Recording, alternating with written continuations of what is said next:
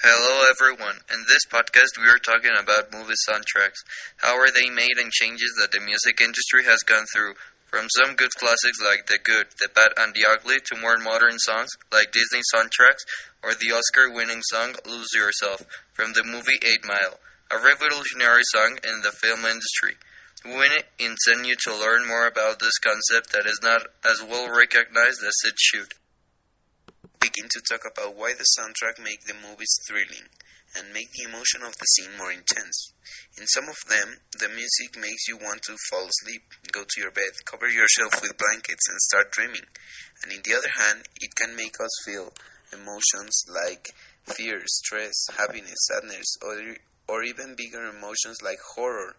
For example, the horror movies use high pitched notes on the violin to make the scene more terrifying and to generate more suspense and tension in the developing scene, which keeps us awake and sometimes even have nightmares, to the point that you are so scared that you don't move your head from the pillow.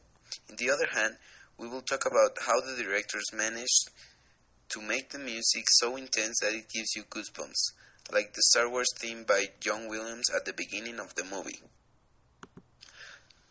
Today we have two very special guests we have Rodrigo Lugo and Javier Goya, two very good friends that we have and also experts of this theme. What do you think about new music in movies? I think it is risky changing the structure of the old way of making music for a movie. Not that it's a bad thing. Take, for example, the music of Tron. It was made by Daft Punk, a pair of French DJs that were dedicated to make uh, electronic music, and Disney approached them to make the futuristic style music due to the plot of the movie and the vibe in general of the whole movie. In the actuality, as you may know, the Oscars ceremony takes place February 9th, so we mean to analyze some nominations, beginning with the Joker. This soundtrack, as Hildur Guðnadóttir explains, it has monotonic sounds, this meaning it only has one principal instrument. To, this generates the tension that the movie needs, which is simple but that has a deep meaning, especially in those types of movies where the feeling that it produces depends entirely on the music and the actor. Props to Joaquin Phoenix. The next nomination is 1917. This movie requires a high level of tension, and the music needs to make the public feel the fear that the soldiers are feeling. In words of Thomas Newman, the beating of the drums, simulating the heartbeat of the soldier, can complement the cello's low keys. We would love to see Newman picking up the award for the previous disappointments with 007 and Finding Nemo. For those who don't know, Hildur Guðnadóttir is a Norwegian producer and orchestra uh, composer and director uh, that made the soundtrack of Joker. And honestly, the producers of this movie nailed the the fact that they chose her and not other pro uh, famous producers like Hans Zimmer or John Williams. Talking about John Williams, what do you think about the last release of the Star Wars franchise, The Rise of the Skywalker soundtrack? I think that Williams is continuing to make the saga very rich in the aspect of music. I think that John is still making good music, but I can't help thinking that there are few new melodies and the rest of them are reprises. That's true, but they are still a masterpiece from John Williams. It's the one part of the movie that we can't complain about because it has the magic that all the saga has had. Honestly, I hated listening to the same music as the previous movies. It is not even as if they used the whole soundtrack for the original trilogy. I just can't stand not listening to the Cantina band playing. One of the best songs of the whole saga. Changing topic. Do you like to listen to the modern music or would you prefer listening the old classic movie soundtracks? Honestly, I try not to listen to modern music because it has really gone worse and nowadays the music in general, not just in movies, has gone down in the sense of quality and gone up in the sense of quantity. I can't help but disagreeing with that opinion. Have you listened to the soundtrack of Spider-Man Into the Spider-Verse?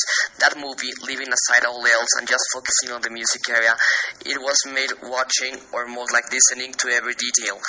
And it combines the theory and thought of a superhero theme along with the diversity of music that represents the main character, Miles Morales. That movie is considered being very good and won the Academy Award for the Best Animated Film. I don't think you can deny loving every detail.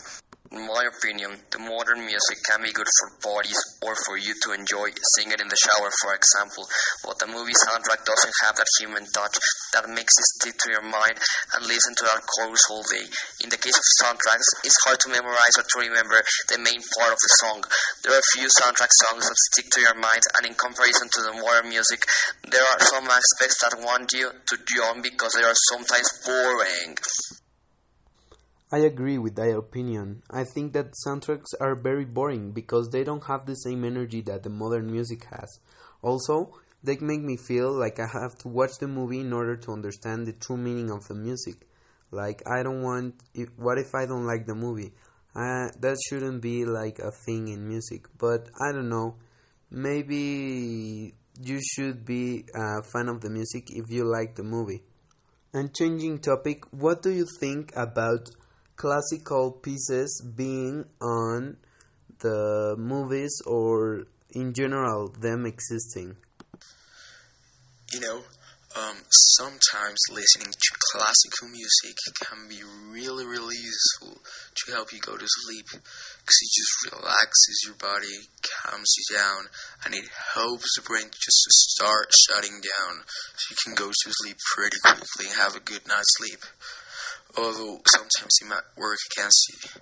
For example, I had a friend who fell asleep uh, during a lesson listening to the Four Seasons by Vivaldi. And the thing is that the teacher, Eduardo, was screaming at him.